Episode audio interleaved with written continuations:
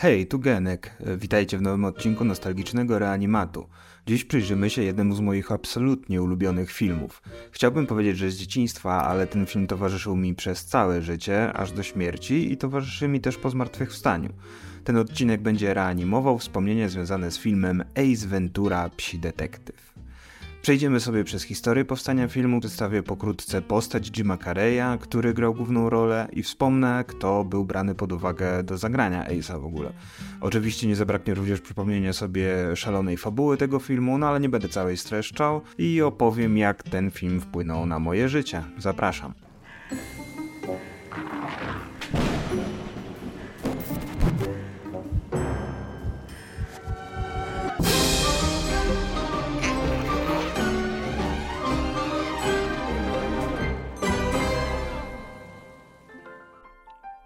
Ciężko byłoby sobie dzisiaj wyobrazić postać Ace'a Ventury bez Jima Carreya. Wprowadźmy więc tę postać na wstępie. Mm, nie będę się długo na ten temat tutaj rozwodził, gdyż jest to absolutnie ulubiony aktor mój yy, i na pewno powstanie oddzielny odcinek poświęcony w całości jego karierze. Jim Carrey, właściwie James Eugene Carrey, urodził się 17 stycznia w 1962 roku w miejscowości Newmarket w kanadyjskiej prowincji Ontario. Tak, żeby sobie łatwiej wyobrazić, gdzie to leży, to jest to miejscowość zaraz obok Toronto, tak z 50 km na północ. Od młodzieńczych lat interesował się komedią i miał ogromną chęć występowania przed publicznością. Pomagał mu w tym ojciec i razem sobie jeździli do Toronto po klubach komediowych. Mama mu przygotowała specjalny garnitur na występy, więc można powiedzieć, że wsparcie rodziców miał. Co nie jest takie oczywiste, bo jest taki stereotyp, że bycie początkującym komikiem w Stanach czy w Ameryce Północnej ogólnie e, nie jest ani szanowane, ani opłacalne. Przez to nie jest zazwyczaj akceptowany przez rodzinę czy przyjaciół. Jim jest niezwykle utalentowany, jeżeli chodzi o mimikę. Był komikiem fizycznym i impersonatorem, co oznacza, że jego występy sceniczne najczęściej były związane z parodiowaniem czy udawaniem znanych postaci, takich jak Clint Eastwood czy Jack Nicholson. Czasami, jak patrzę na wideo z późniejszych występów, to nie jestem w stanie uwierzyć, że nie są to efekty specjalne. Carey potrafi tak powykrzywiać twarz, że ciężko odróżnić go od prawdziwego, np. Eastwooda właśnie. Oczywiście jego pierwsze występy nie zawsze były udane, a fizyczne podejście do komedii w tym nie pomagały, bo taki rodzaj stand-upu nie zawsze był zrozumiany i akceptowany, co w efekcie często kończyło się bombingiem. W stand-upowej nomenklaturze oznacza to spektakularną porażkę, kompletnie nieudany występ, w którym od samego początku do końca nikt albo prawie nikt się nie zaśmiał. Nie było po prostu żadnej reakcji, yy, no a zwłaszcza tej pozytywnej. Po czasie pojawiły się problemy finansowe u rodziców e, Kareya i nie mogli już tak swobodnie wspierać Jima, ale ten był ambitną osobą, tak jak już wspominałem, i się nie poddał, e, co w końcu po latach doprowadziło go do zarabiania na stand-upie. Za stand-upie i na filmach oczywiście później.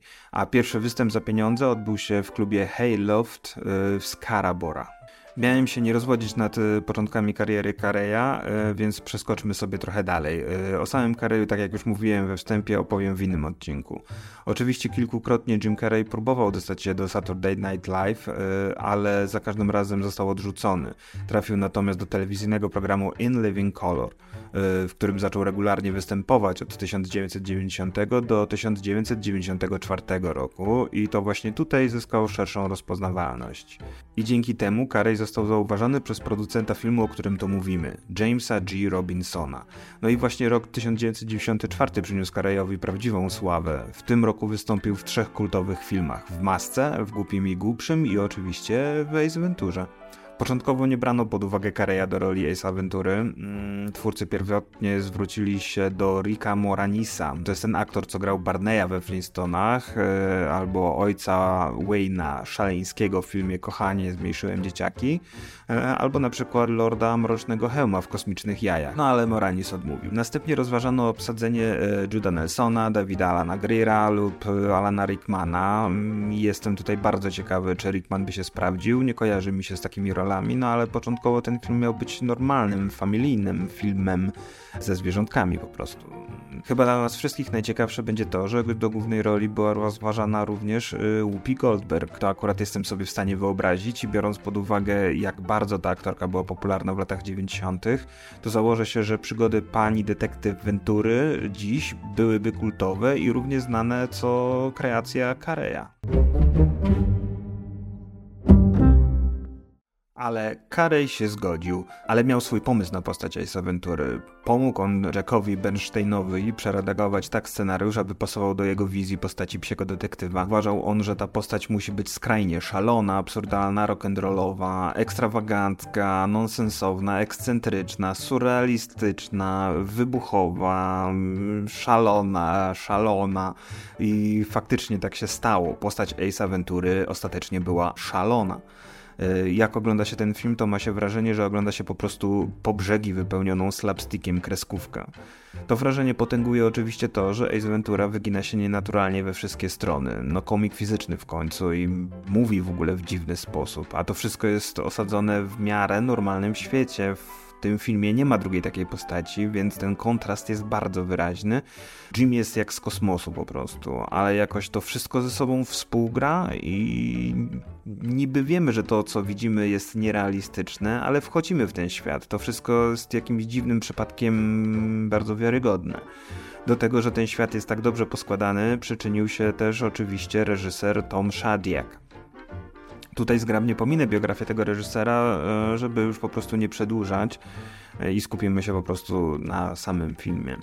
To jest dziwne, że ten film się tak poskładał, e, bo jedynym wcześniejszym filmem Szadiaka był Frankenstein Studenckie Lata, wyprodukowany po prostu dla telewizji. Nie był do dobrze przyjęty film przez publiczność, a pewnie też nie przez krytyków, a film z Ace'em Venturą był jego debiutem, jeżeli chodzi o srebrny ekran.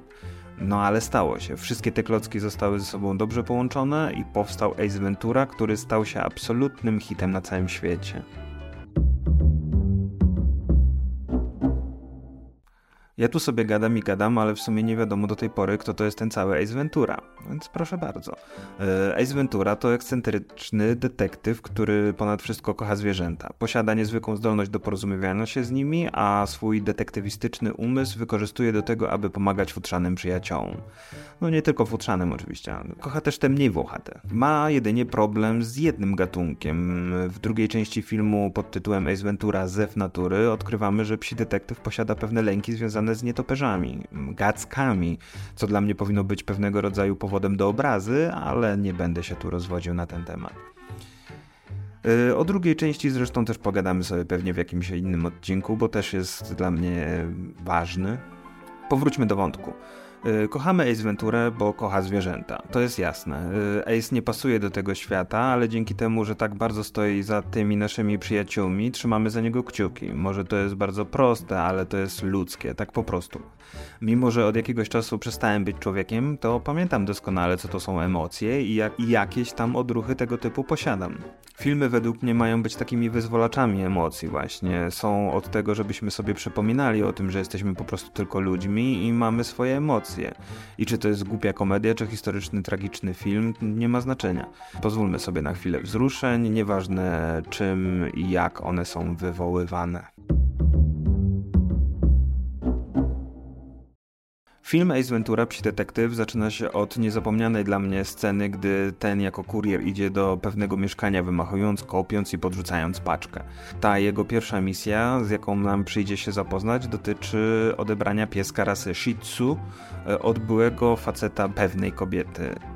Już tutaj możemy zauważyć te szaleństwo w postaci Ace Ventury, y, mimo tego, że ten jest ubrany w zwykły szary kombinezon firmy kurierskiej. Y, jego zachowanie jest skrajnie kreskówkowe. Podstępem podmienia on prawdziwego pieska na maskotkę i odjeżdża. Tu możemy się przekonać, że pomimo swojego szaleństwa Ace Ventura jest specjalistą i nie jest taki głupi na jakiego wygląda. Dobry wstęp, y, bo wiemy od razu z kim mamy do czynienia i możemy mu zaufać, że przykłada się do misji i prawdopodobnie większość zleceń, z jakimi przyjdzie mu się zmierzyć, doprowadzi do pozytywnego finału. No ale fabuła. Zły właściciel zaczyna go gonić z kijem baseballowym, dziwnym trafem go dogania i rozbija mu szybę w samochodzie. Mm, mimo tego, że ten zły pan się nie poddaje, z Venturze udaje się uciec i oddaje psa prawowitej właścicielce. Ta oczywiście nie ma czym zapłacić i oferuje Ace'owi inną formę zapłaty, która może się kojarzyć z klasycznym podejściem filmów dla dorosłych. Główny wątek filmu będzie się opierać jednak na uprowadzeniu delfina imieniem Śnieżynek e, w oryginalnej wersji językowej po prostu Snowflake. Jest to maskotka drużyny futbolowej Miami Dolphins. Wkrótce ma się odbyć mecz mistrzowski i głównym problemem staje się to, że brakuje tej maskotki. Zawodnicy i fani są zaniepokojeni tą sytuacją, a wiadomo, że zawodnicy są przesądni I włodarze obawiają się, że porwanie Śnieżynka będzie miało bardzo duży wpływ na wynik meczu. I trzeba znaleźć sposób na to, żeby ten delfin trafił z powrotem na stadion. Kto się może tym zająć? No oczywiście, że tylko Ace Ventura, jedyny detektyw na rynku, który zajmuje się tym tematem. Więc z polecenia pani Marty z recepcji, z początku nieufni główni bohaterowie, czyli Courtney Cox jako Melissa Robinson i Troy Evans jako Roger Podacter podejmują ryzyko i zatrudniają Ace'a Venturę do tego zadania. Trzeba znaleźć Śnieżynkę. Mimo, że na początku Ace nie robi dobrego wrażenia, z czasem bohaterowie przekonują się do Ace'a. Pierwsze spotkanie Ace'a z Melisą jest genialne. Ten wpada i zżera słonecznika, plując yy, łupkami na stolik, obserwując śnieżynka w telewizorze. Pani Melisa pyta, czy dać mu popielniczkę na te łupki, a Ace odpowiada, że nie, dziękuję, palenie jest odrażające. No i to jest, to jest bardzo śmieszne. Ogól, w ogóle zauważyłem, że pani Melisa ma tak na imię, dlatego żeby uspokajać ekwilibrystyczne zapędy Ace'a. Melisa ponoć działa na uspokojenie, co nie? I myślicie, że to jest przypadek, że główna towarzyszka podczas tej przygody ma tak na imię? Ja myślę, że to nie jest przypadek, że twórcy stworzyli postać super ekscentrycznego, szalonego bohatera, którego trzeba uspokajać meliską. W sumie nie wiem, czy jest sens, żeby streszczać całą fabułę krok po kroku. Ten film można sobie teraz obejrzeć na niektórych portalach streamingowych, do czego zresztą zachęcam, bo to fajny poprawiacz humoru. Chciałoby się opowiedzieć każdy żart, y, który występuje w tym filmie, no ale to nie starczy czasu, no i nie ma sensu ale jest kilka momentów, które naprawdę mnie bawią za każdym razem. Na przykład, gdy Ace wchodzi do basenu i mówi: Jeżeli nie wrócę za 5 minut, to poczekajcie dłużej. E, I to jest taki klasyczny żart, który zdarza mi się powtarzać w życiu codziennym nawet. Śmieszne. E, albo mm, Ace w biurze policyjnym natyka się na Lois, na Lois Einhorn, e, czyli panią komendant, która w tym filmie będzie zawsze stawać na drodze ewenturze i starać się udowodnić, że rola Ace'a jest niepotrzebna i śledztwem powinni zajmować się się profesjonaliści, czyli policja. Ona pyta go, jak może mu obrzydzić życie, a Ace odpowiada, że nie dojrzał jeszcze do stałego związku i mu ale mówi, że zadzwoni i pyta, czy 911 to aktualny numer. Oczywiście 911 to numer telefonu na policję w Stanach, więc y, nasz dzielny Ace upokarza komendantkę, robi dziwne miny i wychodzi. Dobra, może jednak nie będę palił żartów, bo nie da się ich powtórzyć w takich warunkach. W pewnym momencie Ace trafia na koncert zespołu Cannibal Corpse, y, sala wypełniona metalowcami, a zespół odgrywa swój szlagierowy numer pod tytułem Hammer Smashed Face. Na początku byłem raczej zdziwiony, dlaczego tak ekstremalna muzyka gra w teoretycznie rodzinnym filmie opowiadającym o miłości do zwierząt. No ale przecież ten film bazuje na kontrastach. Nie ma się co dziwić, że zahacza o skrajności. Z jednej strony gra super ekstremalny metalowy zespół, a Jim wykonuje swoje gimnastyczne wyczyny szyjne, e, wymachuje rękami i w ten oto sposób mamy proste połączenie czegoś ekstremalnego z czymś bardzo zabawnym, ze świetną sceną komediową. Jim Carrey ponoć lubi taką ekstremalną muzykę, więc jest wielce prawdopodobne, że to on sam zasugerował, żeby Cannibal Corpse wystąpił w filmie. Na YouTubie jest dostępny też zapis dłuższego występu Cannibal Corpse, ale to dodam może link w opisie. Ace przeciska się przez publiczność podczas tego koncertu, żeby dostać się do swojego kumpla Woodstocka, który ma swoją bazę w piwnicach klubu. E, jest to klasyczny haker, który ma dostęp do wszystkiego, czego potrzeba, no i w tym przypadku do danych na temat połowów ryb od razu trafiają na Ronalda Campa, milionera i kolekcjonera rzadkich okazów. Bohaterowie uznają, że trzeba się przyjrzeć temu Ronaldowi, więc Ace wybiera się na przyjęcie, biorąc ze sobą jako osobę towarzyszącą oczywiście Melisę. Wspominam o tym, bo to kolejny segment filmu wypchany po brzegi komediowymi smaczkami. Uwielbiam moment, gdy Ace przechodzi obok orkiestry i ich trąca. Ci tylko na ułamek sekundy fałszują. To jest taki mały detal, który łatwo może przejść niezauważony, ale to właśnie dzięki takim pierdołom ten film staje się taki spójny, śmieszny i pozytywny. Albo gdy Jim Carrey wkłada sobie w usta szparagi i robi dziwne miny. Boże, jakie to jest proste. To wszystko jest tak bardzo głupie, że zrozumiem, jeżeli to w ogóle cię nie śmieszy. Generalnie taki był zamysł Jima Carreya, żeby wtrącać właśnie do scenariusza takie głupoty. Tak jak mówił, wszyscy albo nikt, albo nas pokochają, albo znienawidzą. Ace dostaje oświecenia podczas wyjścia z imprezy. Żegnając Campa, zauważa, że Camp nosi sygnet pamiątkowy drużyny Miami Dolphins. Sygnet ten charakteryzuje się tym, że jest ozdobiony małymi bursztynami, dokładnie takimi jak ten, który znalazł na początku filmu w basenie stadionu. O tym nie wspominałem, ale tak się dzieje w tym filmie. Yy, okazuje się, że musi szukać odpowiedzi na to, kto porwał delfina wśród graczy drużyny Miami Dolphins. Podpowiedzią dla niego było to, że Ron Camp w swoim sygnecie miał wszystkie kamienie, więc to zapewne nie on jest porywaczem. Więc zaczyna się poszukiwanie zawodnika Miami Dolphins, y, który nie ma tego kamienia w swoim sygnecie. To w jaki sposób robi to Ace Ventura musicie już zobaczyć sami. Przyrzekam, że jest to śmieszne. Cały ten pozytywny klimat w filmie potęguje oczywiście świetnie dobrana muzyka, a chyba najbardziej zapamiętanym przeze mnie kawałkiem z filmu jest Power of Suggestion, wykonywany przez y, Steve'a Stevensa lub line-up legendarnej grupy Aerosmith. Oryginalną ścieżkę dźwiękową skomponował urodzony w USA w 1949 roku Iran Newborn. Dopełnił on wyżej wymienione hity świetną rockową muzyką, w pełni oddając klimat lat 90., wpasowując się idealnie w trendy muzyczne tamtych czasów. Utwory z filmu i ścieżkę dźwiękową możecie znaleźć w opisie tego odcinka. Niestety muzyka Newborna nie jest dostępna w Polsce na Spotify, więc stworzyłem playlistę na YouTubie. Często puszczam sobie ten film, gdy chcę sobie poprawić humor. Miałem takie momenty, że praktycznie co wieczór do zaśnięcia odpalałem psiego detektywa. Takie głupie filmy są po prostu potrzebne i nie ma co się zastanawiać, czy to jest sztuka, czy nie, czy jest to ambitne. Chłońmy po prostu popkulturę i cieszmy się filmami i muzyką, jakie napotkamy na drodze. Nie zastanawiajmy się nad tym, czy to się podoba naszym znajomym, czy wyjdziemy na kogoś, kto się zna na kinie, czy muzyce. Podoba ci się, bawi cię to, wzrusza, to dawaj, oglądaj, słuchaj, ciesz się i baw się, delektuj się wszystkim to, co cię cieszy i to, co ci się podoba. A to na pewno stanie się twoim punktem odniesienia do tych czasów, w których to konsumujesz. Wkrótce będziesz z nostalgią wspominał te właśnie czasy.